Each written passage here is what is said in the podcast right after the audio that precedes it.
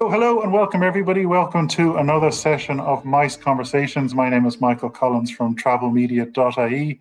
And today I am delighted to be joined by John Burke and Chris Nolan from venuesworld.com. Thank you both for joining me. Maybe if I could start with the obvious, simple question, which is how are you both doing? How has COVID been for you, both from a personal and a work perspective? I wonder if, Chris, you could start us off. Yes, Michael, COVID. Um, well, when you're in the international conferencing industry, uh, you know, it is the perfect storm. You you can't people can't travel and people can't meet. So we are redundant. you know, um, it was uh, an absolute shocker. I'll never forget it really because because of the international dimension to our business, we had um, we had a large group in Singapore in January of, of last year, um, and we successfully ran that event straight after Christmas. The team were down there literally on New Year's Day, getting that away, and they flew home. And suddenly, this news was trickling through. And you know, for us, kind of the immediate impact was, oh my God, we've had a team in in Asia. Uh, you know, are they okay? What do we even do about knowing if they're okay? It never really occurred to to us or to me certainly at that time that this is this is coming to Europe and coming to Ireland and this is going to be a pandemic but um, again I think because of, of that international uh, element and we had lots of other business um, confirmed into Asia for last year. A lot of our clients would do an Asia Europe rotation. And of course, last year was the Asia rotation. So, so we were, we were seeing cancellations flying in the door um, really before COVID hit the European psyche and, and certainly the Irish industry. And at the time, it felt a little bit like we were the only ones, or you know, all of our, our colleagues in the domestic market uh, weren't immediately impacted at that stage. So it was a dreadful and lonely place to be. We certainly didn't think we'd still be here 15 months later. Um, but I guess over the course of, of last year, particularly where um, you know bank uh, supports were coming in, government supports were coming in, um, industry supports were coming in. That started to make the possibility of, of surviving this um, a reality. And so we're still here. We, we, we got very busy about creating a virtual solution, um, which has worked very well for our clients, has allowed us to stay in in relationship with them to continue to offer them a solution throughout this period. Um, you know, we're we're looking at that becoming hybrid solutions and live solutions later on in into this year and certainly into 2022. Um, so you know we're we're here now looking back over 15 months of this saying okay we're still here. There is a long way to go but we're alive. Yeah. We're alive and kicking. Yeah. Thank you, Chris. And interesting to, to hear that you developed your own platform. John, if I can jump to you, one reason I, I'm delighted to be speaking to you both today is the fact that you happen to be an Irish company based in Dublin, but with huge international reach, not only in terms of events that you organize globally, but clients globally, and you have offices all over the world, Spain, for example. So I wonder if you can talk us through the international perspective you have in terms of what's going on and, and is there light at the end of the tunnel in terms of mice happening again? I think that perspective may have changed over the, the last 12 months insofar as that we started coming from one place and as Chris already alluded to, you know, we came from a place where everything was shut down. We were in advance of the European marketplace and we're beginning to see that full circle coming full circle, so to speak, insofar as that we're beginning to see Asia and indeed North America um, stepping their toe back into the marketplace. Um, during the intervening pe- period for us, uh, and certainly on, a, on a, both a personal level but also on a business level, I, th- I think it's it's been uh, you know for me it's been one of the, the biggest journeys, uh, business and and personally, just just trying to navigate through this in in and, and keep positivity and also from a client perspective, keeping connected with clients. And so uh, it also stimulated a huge amount of creativity in ourselves and in the team because uh, it's amazing the amount of creativity you can come up with when you need to survive. And notwithstanding the fact that there was some great some government supports around the place, that creativity uh, reminded me uh, and brought us back to our startup days 15 years ago. Um, and, and, it brought us back to that feeling and that place, which is on the edge of a cliff, but not quite falling over the cliff on a daily basis. Um, we are seeing huge, hugely positive signs, though, beginning to emerge. Uh, okay. And I would, I wouldn't certainly say that, you know, we're, we're, everything is back on track, but we are seeing very significant positive signs, and that's not about um, clients who were already engaged and, and had postponed events, and this is the beginnings of new RFPs coming through to us. Um, um, not necessarily into Ireland, but certainly in the very recent past in an Asian context, but also beginnings uh, into Europe. Um, and these are significant events um, which corporations and companies are beginning to look at for 2022, not necessarily 2021. So we have begun already as a business. We've begun already as a business to start bringing on board salespeople, for example. And now we need to start ratcheting back up our operations teams. While they've been operating on a virtual level, it's now beginning to get it, to, to go to the hybrid route and the in-person route back end of this year and into next year, which is really positive news. Yeah, that's very interesting. And, and, can I ask you about hybrid? I mean, we've just run an event ourselves that was virtual, and I've been to hybrid events last year in Spain. Do you think the future is hybrid? And the, and the reason I ask is that I'm now looking at a future where I might run an event and others where it's both live and hybrid, which effectively, in many ways, increases my costs, doesn't decrease them. So, do you think there's an issue there, and how how's that going to pan out? I think it's going to be different for different industry types, to be honest with you, Michael. Um, um, and interesting, myself and Chris were engaged with a couple of clients this week, uh, significant clients who are corporates, and within their, they're looking to run events within their own internal client base, for want of a better word. So it's not externally facing. Yeah. Their view is the last thing they want to see is any hybrid element. They want all their people on site, fully engaged with each other in a traditional sense. Uh, and that's when they're going to start running their events again. However, if you're in a a, business which is running events and it's revenue generating by delegate numbers and it's association based, etc. Well, the criteria is different for you. You want as large a volume of people that you can have. And if one thing uh, that virtual has proved is that they're getting people are getting larger engagement if the content is engaging. Um, and so that same applies. And I think there's a level of hybrid that we're going to be living with the wrong word. That's going to be part and parcel of of the major larger events. I think for me and also for corporate clients and for us, what we're seeing initially, and it is very initial, is that they're running the hybrid element because they have to. Um, but when they get back full on in 2022 and 23, they really want every everybody on site. Okay, so hybrid will happen, but it'll only happen if it makes sense and if the cost element is is appropriate. But for yeah. others who want to get back, and that look, I'm hearing that as well. A lot of people saying you can't wait to get back traveling and seeing people again. But I suppose at the back of my mind is a question of will that actually happen? You mentioned positivity. I wonder if you could talk to me through, you know, what you're seeing from, as you say, the US and Asia, where things are starting to happen again. Is it same old, as in people are doing the going back to what they did before, or you know, have things changed? For example, you mentioned RFPs you know, I've heard other people say that hopefully the RFP process will become more streamlined and easier. Or are you seeing a change in how people are approaching business for 22? I think it depends on the complexity of any given event, Michael. If there's a level of complexity in terms of two or three tiers to it, um, you, uh, traditional RFPs are traditional RFPs. If that's not something you can replicate or duplicate online. Yeah. Uh, you can surely get the connectivity that you need to develop those RFPs. Um, so, for example, Chris and myself have just literally come off a call with, I think, 26 partners from across Europe. We've done a, a monthly review, and all of them had a different opinion as to when to start pouring money into marketing spend again.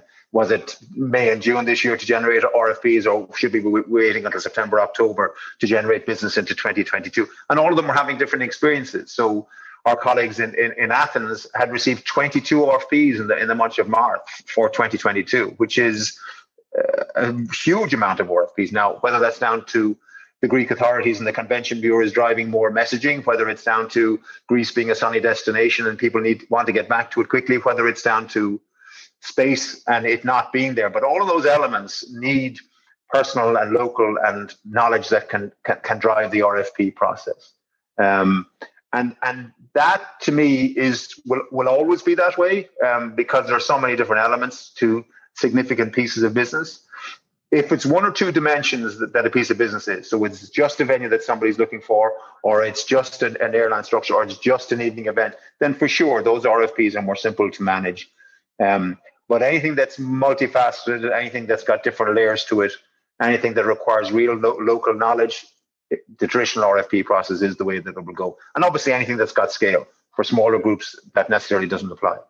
Okay, that's interesting and it makes sense, but it, it's also interesting. I've heard a lot of people talk about, you know, hopefully uh, the the cumbersome RFP process may change, but maybe there's a reason it was cumbersome in the first place. Chris, can I ask you, in terms of what I'm seeing going forward, is maybe in 2022 events being more regional before they become fully international. Would you agree with that, or are you seeing people really launch back into full on international again? Yeah, we're we're not seeing any of the of the inquiries or any of the conversations that we're having um, with our existing client base are looking for those fully global. Um, you know interactions again I, I, I think one of the things that we saw coming out of the 2008 recession for smaller regional meetings over the course of 12 months. And what they learned from that was that their marketing director and their sales director and their product uh, directors spent an entire year trying to deliver, you know, four conferences instead of killing it over the course of four days and getting everyone in the one room. It's it's incredibly time consuming to plan um, a regional meeting for 200 people and you can do the same job for 800 people uh, you, you, know with the same amount of of of human resource and time um, and not not to mention the fact that actually the economies of scale and the you know the budgets are totally stretched by regional meetings. So i mean i, I think many who who were there before will avoid that if they can and and the solution is to try and bolt on a, a hybrid or a virtual element for the moment um, and, and then get everybody back um, you know to, to to to to global meetings as soon as possible. Interesting. Yeah that makes a lot of sense. Um, John, can I ask you, are there trends that you are seeing then? Because what I'm hearing is a lot of people want to get back to what they know worked before um, you know, RFPs working, you know, the same way they did, and you know, full on international events because of economies of scale. Are there trends that have come out of this period that that you will that you think we'll we'll see in the future? Well, I mean, I think digitalization of the marketing, messaging, and communication and content is not only here here today, and it has been to the past, but it's been heightened, greatly heightened over the last twelve or eighteen months, and that's uh, going to continue to grow. Um, um, I think content which is interesting uh, through the virtual space is more condensed and it's you're looking for quality. Um, and i think that may replicate itself in the real in-person in live experience as we go back to that. Um, higher quality of content but also uh, shorter snippets. I mean i know um, virtually at the moment the 8 by 8 structure or you know 8 minutes etc or 15 minutes is that maximum. I certainly don't think it will be that but I, I think for sure one of the big changes may very well be in terms around content delivery. You're not going to be sitting through two and a half or three hour sessions with multiple PowerPoints, etc. I, I, think um, shorter and higher quality is where it's all about. And I also think uh, the the the experiential element of events is going to become equally important because people are craving that. Um, so that requires a level of creativity around it that is not just about the nuts and bolts uh, and the logistics of putting an event together. And, and I think those people who can deliver a level of creativity or certainly uh, a level of journey mapping, uh, I suppose is is a better description as kind of uh, industry phraseology. It's not meant to be, but really mapping out a, a journey with a client or a client mass, mapping out a journey with a destination or a venue is really important and it's becoming more and more important. Um, and that goes back to the experience that people are having um, yeah. and the networking opportunities around that. That makes sense. And Chris, would you agree? I mean, I, I do hear from a lot of people that they want to get back to travel, but they feel that maybe they will probably travel less going forward and they'll be more selective about the conferences and events and business travel that they'll do going forward, and maybe, as John says, you know, higher quality will attract the right people, and the the, the bar will be raised. Mm. Um, I, I, I think again, uh, you know, harking back to I suppose post 9/11 days, where a lot of us were never going to fly again, and you know, off we went as soon. It, it, becomes the normal again quite quickly, and I think that people will go back to a to to a, a lot of of of traveling to because there's such value in these meetings and there's such an amount of valuable connection and work and selling that can be done in two days face to face at a conference and it just can't be replicated. So i think people will travel where it is to their benefit where they see the value and where it enhances their their work or their life experience. But what what will be allowable now is for people who don't want to go to say no. Um, and to say no, I if you, you know I won't travel, but I will I will uh, um, access it remotely. I will I, you know I, I'll, I'll live stream it or I'll, um, I'll I'll access the content. So I think people are going to have more of a choice around whether they need to attend a conference to to get access to new information about products maybe or you know some some of the more educational rather than um, network slash sales related conferencing. So people will pick and choose i think yeah. um, where the value lies yeah. Yeah that makes a lot of sense. Well certainly everything we've discussed one i'm on the same page as you both and i'm delighted to hear you know people in your position with your experience to be so positive, uh, and looking forward that said, we're all based here in Ireland at the moment, and I've just come off a flight, as you both know, um, and it was a flight specifically to beat a COVID hotel quarantine. What What are your thoughts on the fact that there are complexities ahead ahead of us in terms of you know we're hearing, you know, we're aware that the the digital passport or certificate is being developed. There will be testing going forward. What are your thoughts on how we as an industry navigate all those elements? Because it's not going to disappear overnight. Mm.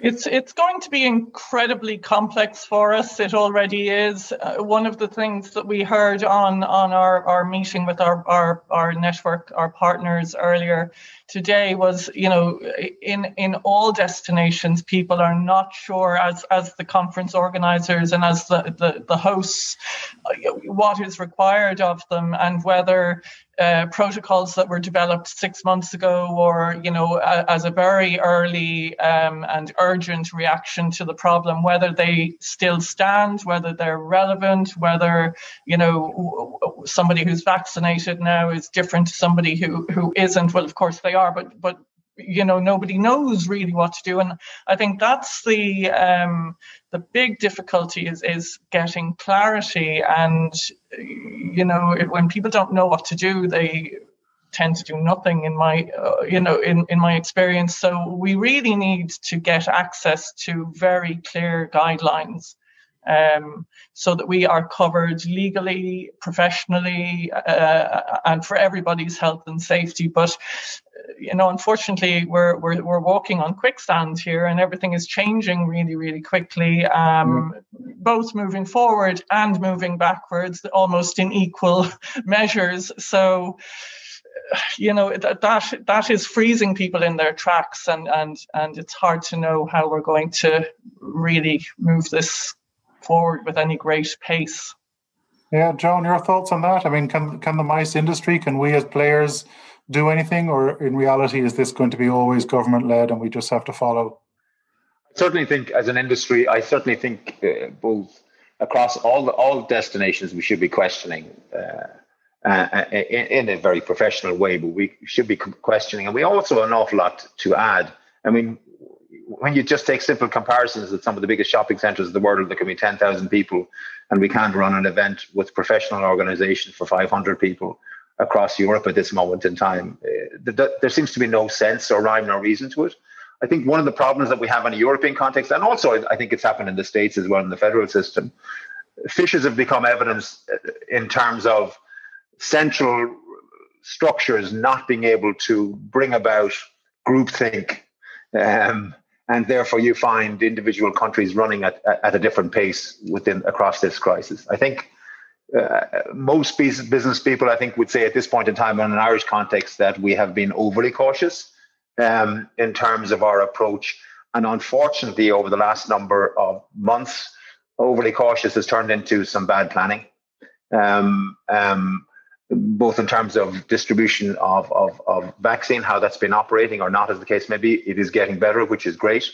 Um, or in terms of planning from what you're experiencing in the last 24 hours where people are rushing from all corners of the world, be it Erasmus people or be it people trying to get back into the country as a result of what has happened over the last couple of weeks. I think we have an opportunity to learn from that really, really quickly and not be in danger, or we are in danger sometimes of really overanalyzing these things. There are some extraordinary professionals and the logistic teams in this country who can assist across the board, both with government, but also with input into the decision making process. And it strikes me, and again in an Irish context, and this has happened elsewhere, it's not about just Ireland, um, that those resources are not being listened to. And I fear sometimes when I, I, I consume news content in an Irish in an Irish, in Ireland, we do very little questioning of these decisions, and I don't mean questioning for questioning's sake, for questioning to be negative, but questioning to get the right results for everybody. And I see that throughout the media um, that we very rarely question in a real, real way, with the exception of some journalists who do who, who do it well. Um, uh, and I, I, would love to see that becoming more part of the process. But I do think we're at a point now where vaccine rollout is critical and will solve a lot of the medium term problems. There are short term problems that you've experienced uh, the last 24 hours that other people will experience in the next couple of weeks. Um, and, and we need to get over those as quickly as possible and move to vaccine rollout. And once we get the majority of the population, or indeed an age profile or above that populated, start really thinking sensibly from a business perspective, because we can't keep funding everything. And that includes our industry. How the MICE sector can help? The MICE sector can help in, in, in a number of ways, but I think um, involving themselves in the decision process at government level and also in terms of convention bureaus across Europe, really involving themselves with the supply chain to make sure there's security of financial structures, there's security within the supply chain, and to make sure that the key suppliers across the board in this new environment understand that flexibility is required through contracting uh, to stimulate business into the future.